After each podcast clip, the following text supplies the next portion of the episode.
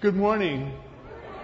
Wow, I love you so much. It's, I'm glad it cooled off a little bit, but I just, I was driving here and I, was, I saw Pete uh, putting out the cones and, and things in the parking area, and I thought to myself, again, as I do so often, Lord, who's more faithful here? Lord, who's more valuable to you? I mean, it just, it just comes to me like a wave, and it dawns on me that just we all have a part. Nobody's better than the other. No one's more important. And so, and I, I thanked him for doing the cones. You know, I says, you know, it's raining out here. Be, you know, be careful. You know, you know, like a mom or something. You know, I don't know. And and he says, oh, he says, I enjoy this. I I I long to do this. And then another person came in and said, man, don't you like it when it when it rains? It just cools it off. And truthfully, I do like it when it rains, but. uh I just hope it was okay for you. Just be careful driving because you know how the streets get real slippery, you know, oil all over and all that. You know, I tell my wife and kids this, so I'm going to say it to you. Anyways, I love you so much. We are in a place in Scripture. If you would please turn with me to Acts chapter 5. Last week we came upon a very difficult place in Scripture insofar as uh, I love you. Tell him I love him so much. Yeah. I love you so much, you. Um, we came to a place in Scripture that was difficult because uh, we saw two people uh, who could have been friends of ours, you know, in church, you know, two people that, for whatever reason, they get caught up in, in what they saw happen with Barnabas, and then all of a sudden there's this comparison. I want to be like him. Oh, people like him more because he's more spiritual. Whatever they went through emotionally, it could have been any of us could have been any of us. And so my heart went out to these two people. I do, I do, uh, um, you know, I just, I feel sorry for them in a sense. Um, and so the difficulty of that part in Scripture is that the hypocrisy of their lives overflowed into the church. As we taught last week, and as I've taught over and over again, the Lord does not care for, nor does He want your money. He wants to bless you. Just as He doesn't care for, nor does He want your talent your gift. He gives them to us so that we'll use them, just like any parent would give to a child. And, and we would be disappointed if our children, if, if we saw something in our child and we saw something in them that, that just is dynamic, and yet they don't move out in it, it would just break our hearts. It would. It, it doesn't mean we don't love them. It, it doesn't mean any of that things. It just means that they're missing out on so many what? Blessings. They're just missing out on so many blessings. And, and that's the, the whole idea. As we mentioned before, it wasn't that the Lord needed nor wanted their money. What the Lord wanted to do was to bless them.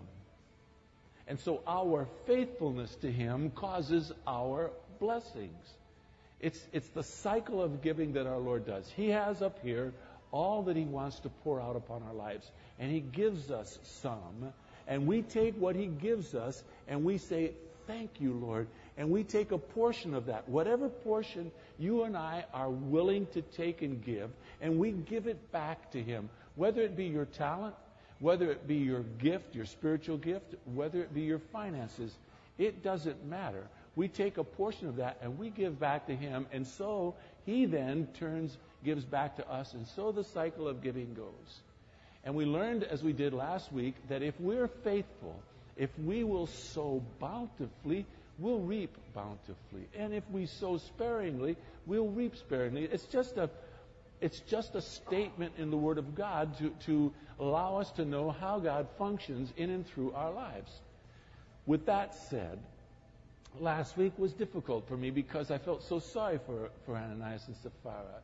Number one, it would have been good if it was said a man and his wife. We wouldn't have known their names, you know. But now, well, we won't know through heaven because that'll be all done with. That's forgive me, I'm running off. I'm running off.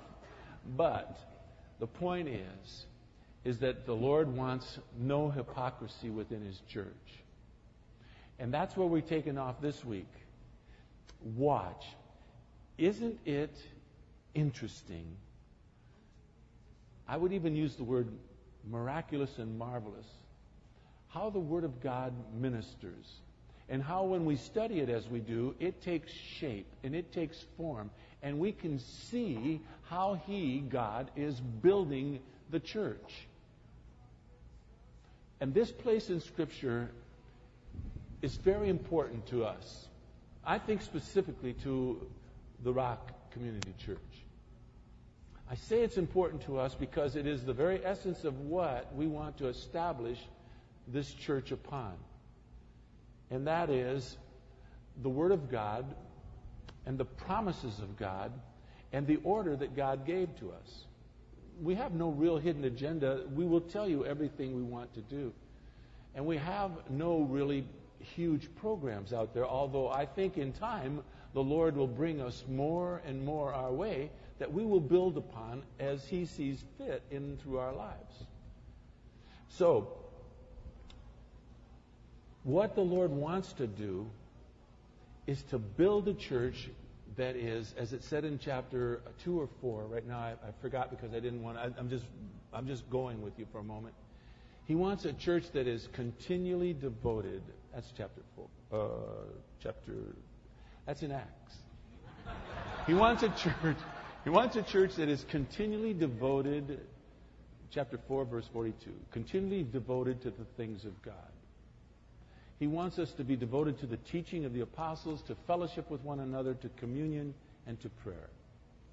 But what he wants within every church is a church that is committed to him. He doesn't want people that are hypocritical. He doesn't want people who are on the fence.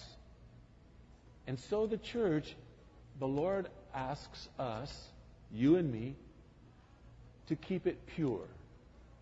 You keep yourself pure. I try to keep myself pure. And we also help each other keep ourselves pure and holy before the Lord. Then the Lord will do miraculous things. Now, we're seeing that. I want to make one announcement before I get into Acts chapter 5. On the foyer walls and throughout the building here, there are plaques. If you haven't noticed them, I would encourage you to go and notice them after the service. On the plaques are written certain gifts, certain things that someone, it doesn't mention anyone's name, but someone has done so as to establish this place. We want you to know there are there are people who, for instance, have paved our parking area. Didn't even charge us as a church, did it? families that did it. Others that marked and striped our parking area. Didn't charge us for it. Did it out of the kindness of their heart. There's a person that donates our plants, takes care of them, doesn't charge us for them. People who did things in the children's department, mm, uh, the, the, their uh, tables and chairs and stuff like that, and put things in there and the toys and the things that they're going to need, didn't charge. Some charged us at their cost. Gave, they gave. People gave as they were able to give to help us build this church. And so I would encourage you after the service to go and take a look at some of those plaques and see what, what God has done through the wonderful people of this church. I'm going to send each of us a letter in a, in a week or so uh, with an, an update regarding our building. You see, we didn't go over budget. We did a little, but we didn't go over budget a lot in in this. Is that was that stupid to say? Yeah. We didn't. We didn't. We we, we were really close. Um, and and our dream is to finish to complete phase one and then move into phase two, where we're going to do the multi-purpose room, where we'll be able to have women uh, meeting rooms for adults to meet in, and also for the men's. Uh, Wednesday morning uh, prayer breakfast. We'll meet here and have breakfast here. It's, it's a dream of ours.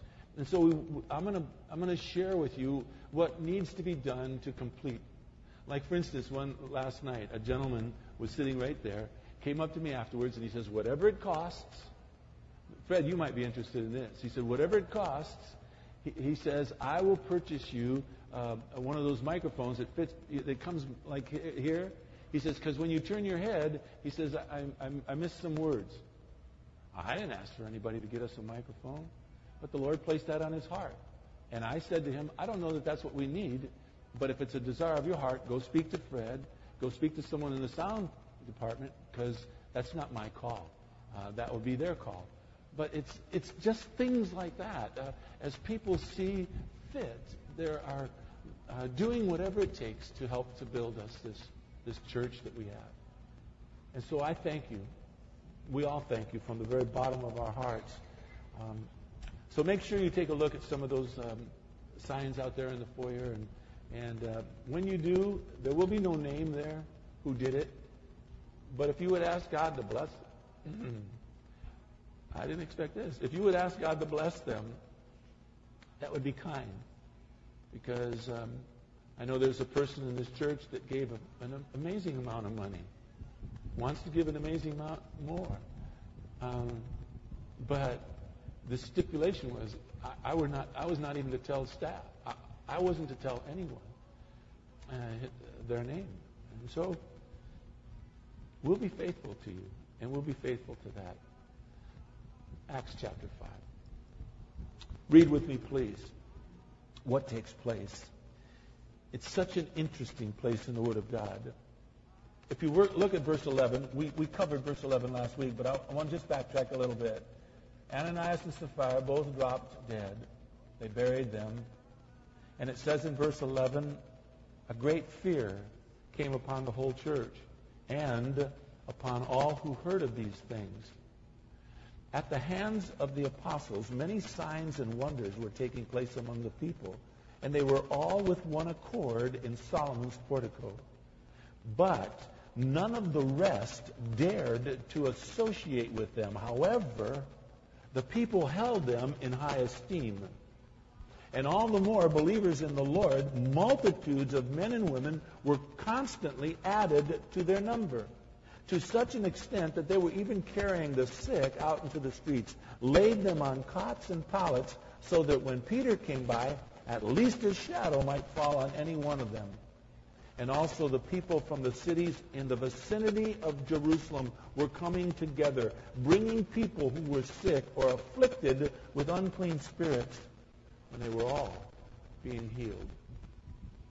What you'll note from this is that all of a sudden the word is spreading. Just as our Lord asked them, take the message into the outermost parts of the earth. And so that is what is in the process of happening. People now from the vicinity, outside of the, of the area of Jerusalem, were hearing what's going on, and they started bringing their sick and afflicted so as to be cared for. Remember, the only reason that the miracles were happening of the afflicted being cured, healed, was so that the gospel would go out. And as a result, we see multitudes of men and women being added to their number. So much so that Dr. McGee writes in his commentary in Acts chapter 4, in verse 4, is the last time that they mention a specific number. As a matter of fact, it isn't even a specific number. It is a number said of there were uh, about 5,000 men that believed, not counting women, not counting children. After this, Acts chapter 4, verse 4, from now on, the numbers are just multitudes, large numbers. The, the body was increasing. Dr. McGee says it's just a matter of years that there is about 3 million Christians in and around the world of what had happened here. I, I leave, I, I have um, no hidden agenda to you in this. It is my desire that everyone and anyone that we can will come to Christ. Whether it's in this building or in another building, whether it's here or elsewhere, that doesn't matter to me. What matters to me is that people will come to Christ. Last night after the service, and you'll be a judge of that, um, a, a, person came to me. I won't tell you what, I'll try not to tell you what, uh, you know, male or female. Um, and this person said, um, I've been a hypocrite. And I want to stop fooling around. And over there in that third row, he prayed they prayed to receive Jesus Christ as their Lord and Savior. It was the most tender and most precious moment. It was the most tender and precious moment. to see a person all of a sudden grasp what not I'm saying, but what is the Lord saying to their heart. It was a very uh, tender moment for me. Um, and that's what we want to see happen more. That's what the Lord wants to see happen in and through our lives, in and through this church. Now let's pray. Father, we want to pray for um, a number of things. Number one, I want to pray, Father, that uh, that we be quick to praise your holy and righteous name, and that we would be quick, Father, to give you praise for who you are, and thank you from the bottom of our hearts for being our God and for revealing yourself to us. And then, Father, I want to thank you for those in this church that uh, caught the vision of what you might want to be done through us by helping, either by by doing chores and, and giving of their time and energy. Uh, um, I think of Harold who who prayed for this place every day. He'd walk around the outskirts of this building before we were in here, just praying for it. I think of others who um, uh, just donated things, Father, to help. And each one is a blessing to you and therefore each one is a blessing to us. I myself, Father, uh, in case anyone's curious, I don't know all the names of those that gave either. Um, and I feel it's okay. I, I don't particularly want to know. I just want to thank you for them. And then, Father, lastly, we'd like to pray for your blessing upon this, your word that we just read. It is, it is our desire, Father, that I would move out of the way, that, that we would not see me so much but rather hear from you, as this young person did um, last night, and respond to your call to their lives to come to know your Son. And so move me out of the way, Father. But what I would ask, Father, is that you would open up our eyes and our hearts and our minds that we might behold the most wonderful of things, and that is the very glory of your word that we might behold these things Father, are so important to us. Some of us understand the importance of us, others are just learning.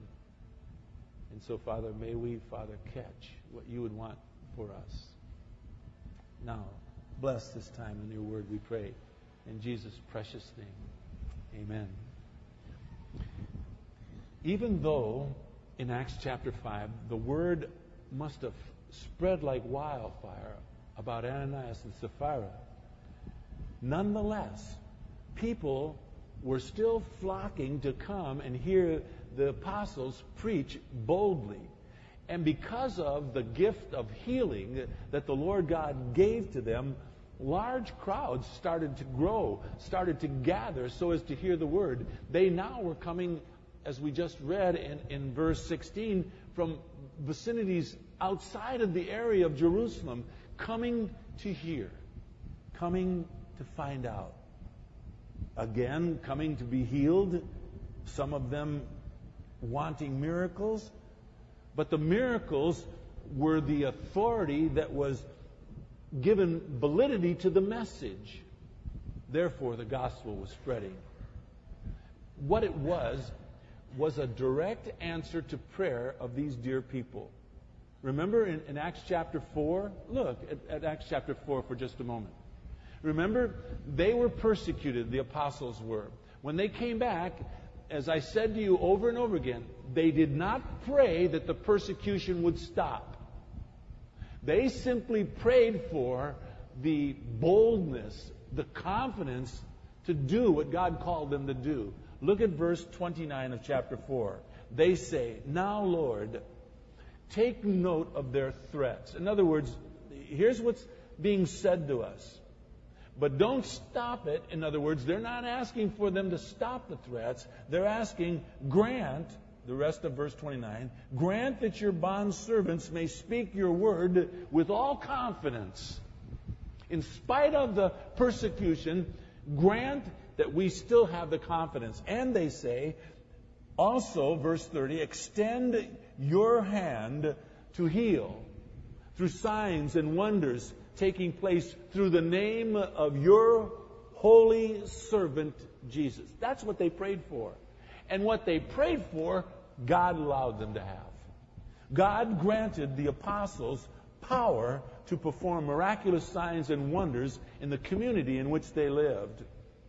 Miracles were given by God, but they were administered through the apostles, and you'll note, only the apostles. It wasn't like everybody in the church had the ability to heal or to do a miracle. It was the apostles that did it. God used them so as to verify His word. Today, He uses this and us to verify who He is so that we can share that with others.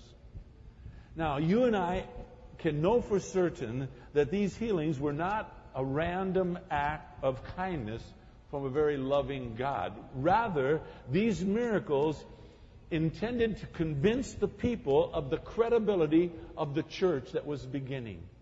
And I'm going to show you why. Why all of them got healed? It was because so that no one felt that they were left out. To miss on a person would have missed on the validity or the authority of their word. And so God healed all of them, everyone that came in contact with the apostles. And because of that, we see people after people after people coming to Jesus Christ here in the book of Acts. As I said to you already, so many that they stopped numbering them.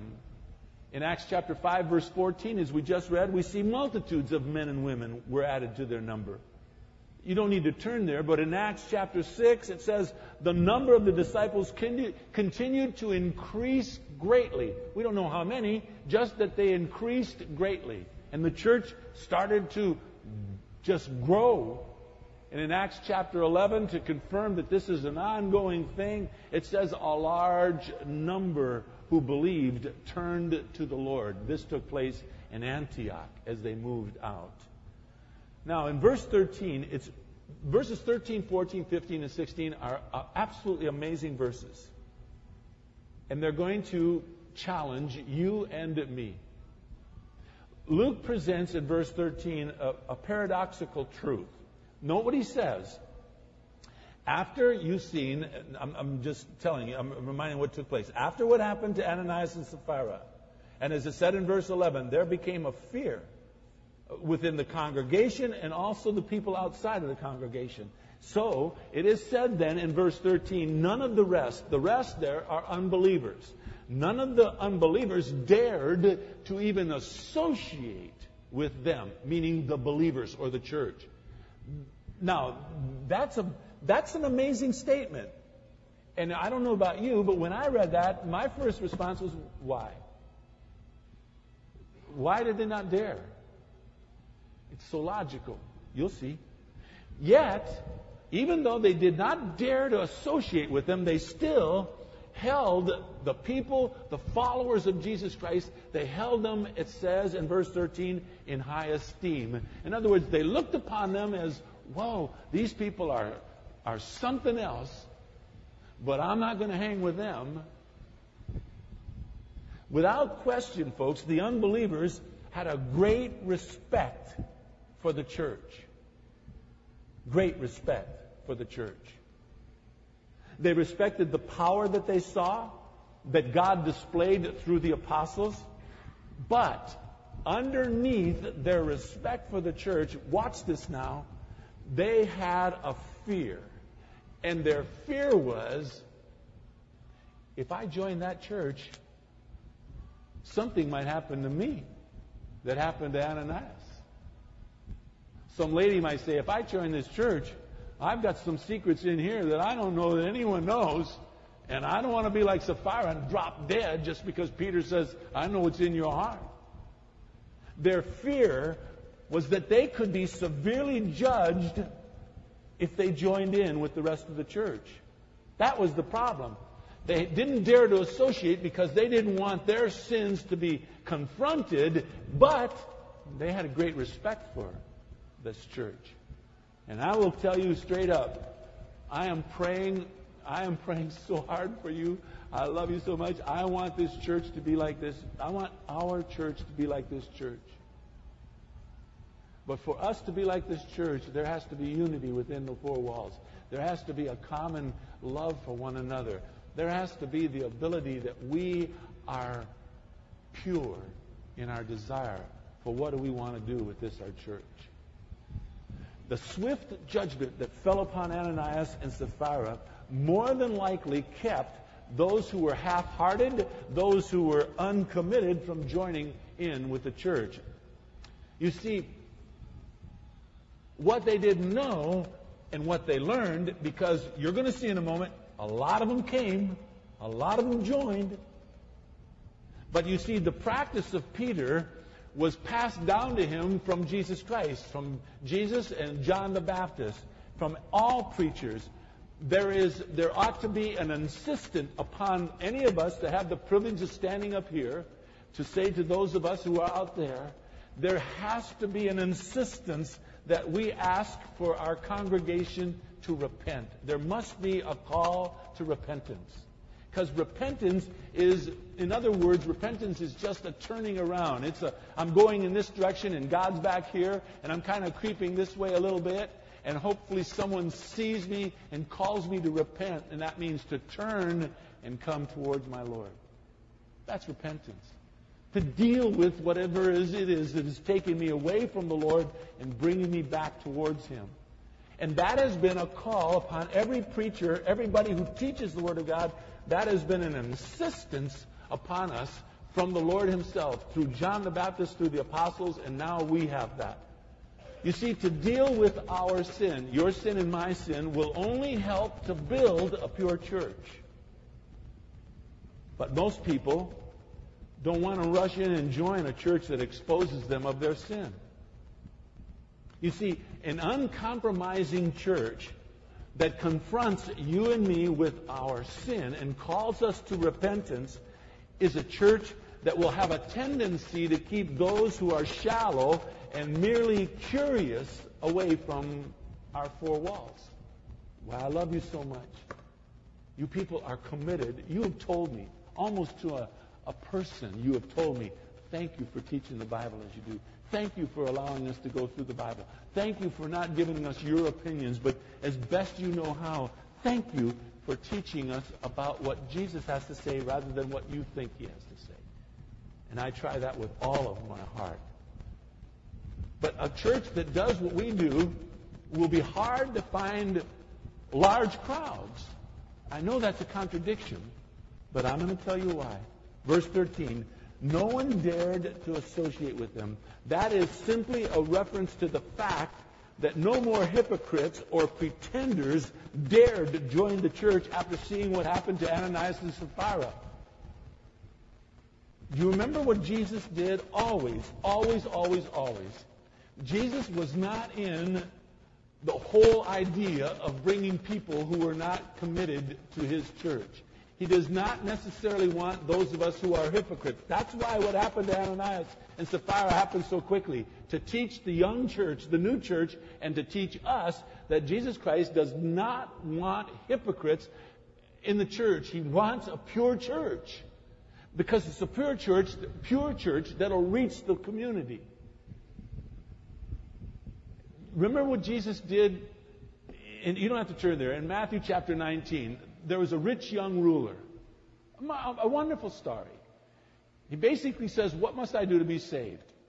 The Lord says, This is what you need to do. Do this, this, this, and this. And he says, I've done all these things. And so what the Lord say to him? Sell everything you have, give it to the poor, and do what? Follow me. Whew. It says that that rich young ruler walked away grieved in his heart. What, what our Lord was teaching him wasn't so much he needed his money, but he was teaching him that there was something that was separating him from following the Lord. What that teaches you and me is the Lord wants pure people who want to follow him no matter the cost. Turn with me, please. Hold your place here in Acts. Turn with me to John chapter 6. Marvelous place in the Word of God. John chapter 6. Jesus was teaching.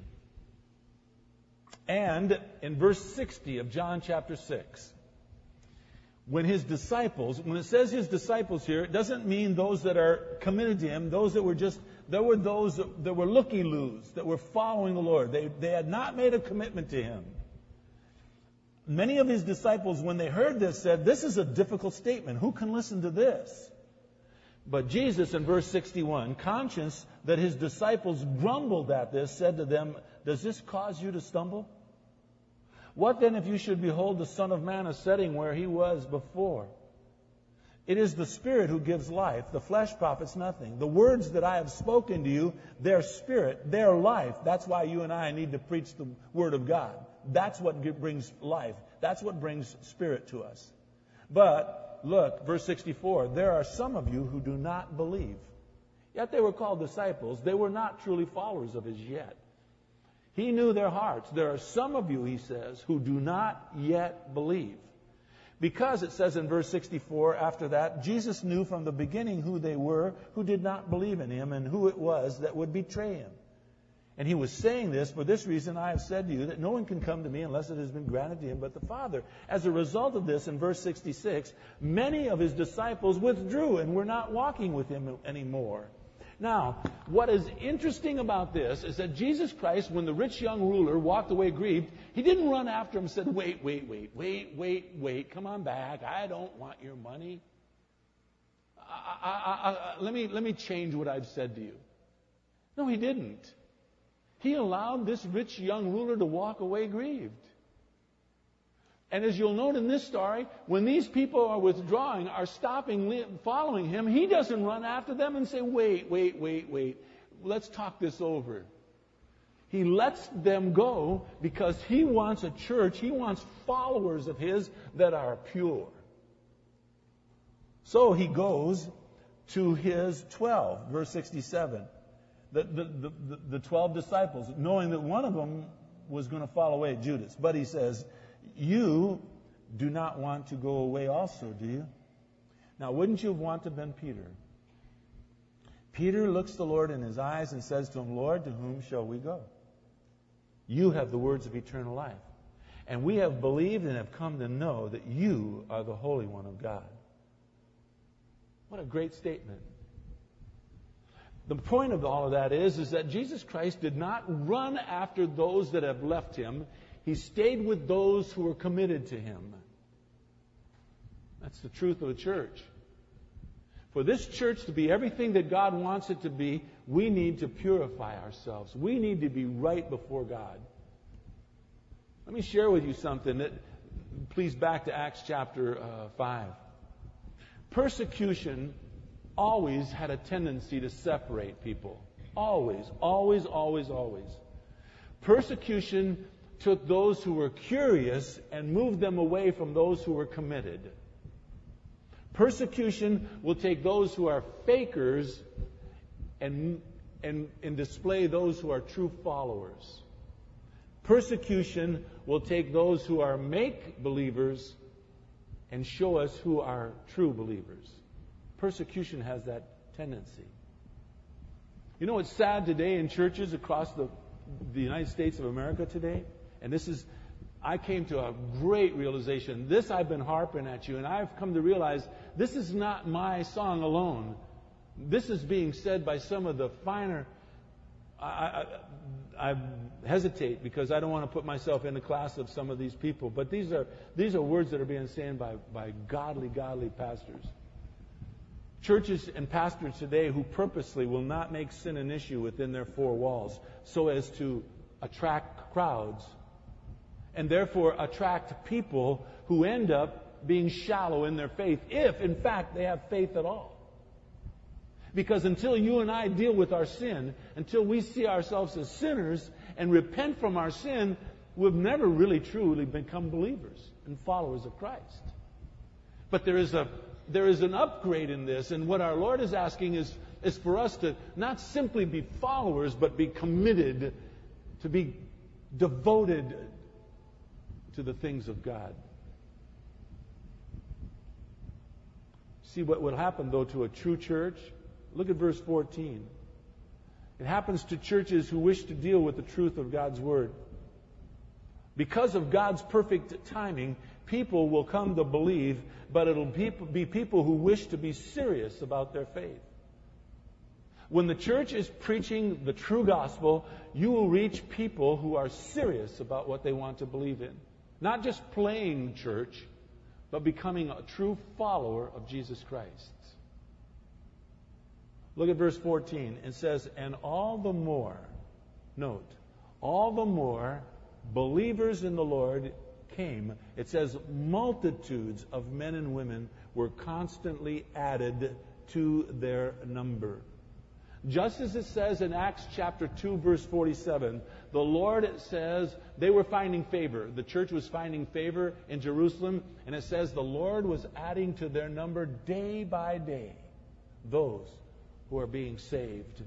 If you and I, if we continue to prevail, if we continue to teach and learn and study the Word of God, He will add to His church people who are serious, serious about their faith. Now, I want you to listen to me very closely. Perhaps you don't see the, the reason for you and me to be serious about our faith right now, because let's face it, most of us don't have to go through persecution about our faith today. But when that day comes, and come it will, in fact, it, it's curious to look around this world in which we live today and have, and not take note of what's going on. Is this near the end times? Now, I know that almost every generation said these same things, but look what's happening in the Middle East. Look what's happening across the world. How terrorism has, has, has shot a fear through people because it's no longer an army that invades. It could be five or six men who have a desire to just kill themselves and anyone else. We live in very terrible times. But for the most part, most of us don't, don't go through persecution. But there will come a day when you and I will have to be committed to our faith. It'll be that day, whenever it comes, that our learning about our Lord now will pay dividends. It'll be that day then that you and I will finally understand our desperate need for knowing God's Word now. And this is the sad truth. If you put your commitment to Jesus Christ off t- today, tomorrow could be too late. You know, one of the best things ever happened to me in my faith happened to me as a youngster, not a young man. I, I was 30 some years old, 34. I came to Christ. I was as serious as a heart attack. I came to Christ and I meant it. I wanted Jesus Christ. And I told you this story before. I'll say it again my best friend kicked me out of his place and said, I don't ever want to see you again. And there were, there were a few things that were important to me in my life. Number one was I, I loved what I did. I played baseball for a living. I mean, that's like stealing money. I, I enjoyed every second of it. I, uh, I, I loved playing baseball. The second thing that I loved in my life was my parents and my family. I had a small family. But I had perhaps the finest father and finest mother that any person could have ever been blessed with. I know you feel the same. I, I hope you do. But I certainly do. I, I was blessed. But my, my parents didn't teach me anything about Christianity.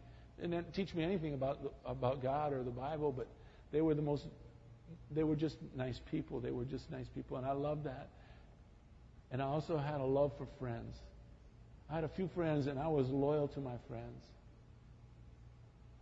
And so when my friend asked me to get out of his life, my very best friend, and said, I don't want to ever see you again. And when I left this place, walking down, it was in Hawaii, when I left this place and I was walking down the Ala and I remember it, I remember it vividly to this day. I remember the, the Ala was to the right, I was walking this way, my place was over there, and I was thinking to myself, now what do I do? I don't have a friend. And out of here, out of somewhere in here, came these words True as they rang as true as could be. It wasn't audible, but it might as well have been. And I said, Lord, if it's just you and me the rest of my life, that'll be enough. Somewhere in my heart, not to be unkind, I hope and pray that each of you have to make a decision like that one day. Because that has carried me through some very deep waters. Deep, deep waters. Knowing that that was the very essence of who I am. Am I committed to the Lord? I'm here to say to you, I am so committed to Him. I so want to serve the Lord. I don't want to retire. I want you to listen to the words of a commentary that I read by a, at this place in Scripture, not knowing. I respect this, this person so much. His name is Dr. John MacArthur. I respect him so much. Listen to what he writes about this place in Acts. What it was doing was confirming that what I was saying to you is on track. He says, an uncompromising commitment to holiness is what characterized these true believers in Acts, bringing to the church a belief that sprang out of a deep love of Jesus Christ. He says concerning uh, um, verse 13 and 14, fear, he said, kept those who loved their sin away. Where, on the other hand, those who desired the forgiveness of their sins brought them near to the church. Those who came near, he writes, stood in sharp contrast to the masses of uncommitted, even unsaved people that feel comfortable in churches that we have today. Gathering around, he says, pastors who will not preach a repentance for sin. That's his words. I was saying this, it made me feel so good. Gathering themselves around pastors who will not preach a repentance from their sins.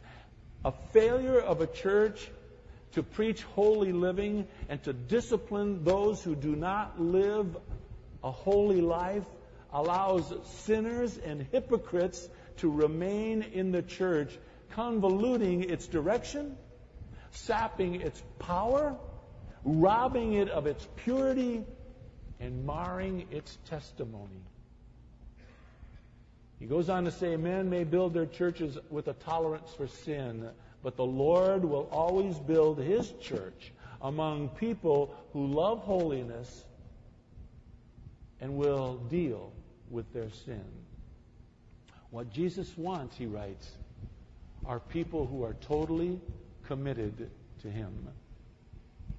Those who are willing to forsake all, lose their lives in submission to him.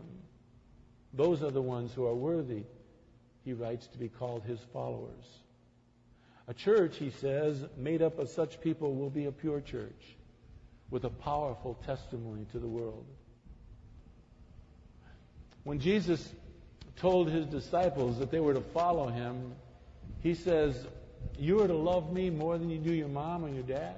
You're to love me more than you do your wife or your husband. You're to love me with all your heart. Now, he says that knowing that if you and I can love him that much, we will have then, therefore, more love for our parents, more love for our children, more love for our husband and or our wife. You cannot overdose in your love for Jesus Christ. As your commitment to him grows, so will your love for other people grow. But in comparison, we're to love him first. And so when I walked away from that time saying, Lord, if it's just you and me the rest of my life, that will be sufficient. It will be enough. It was, in essence, the, the, my finest hour. Do you know why? Now I'm going to talk to you from my heart to yours. Do you know why that we so desire here at this church to teach you and your children about Jesus Christ? I'll tell you why. I know exactly why. Because when they go off to school, whether it be high school or college, or you, when you have to leave this area and you go to another area because of work, you'll know what is truth and what is not truth. You'll know exactly what you believe, and you will not be moved away from your faith There are people, I have had people who moved away, couldn't find a church, moved back, took a lower job so as that they could be in the church just to hear the Word of God being taught. I've had that happen. When you and I teach ourselves and our children to stand strong in what they believe against the onslaught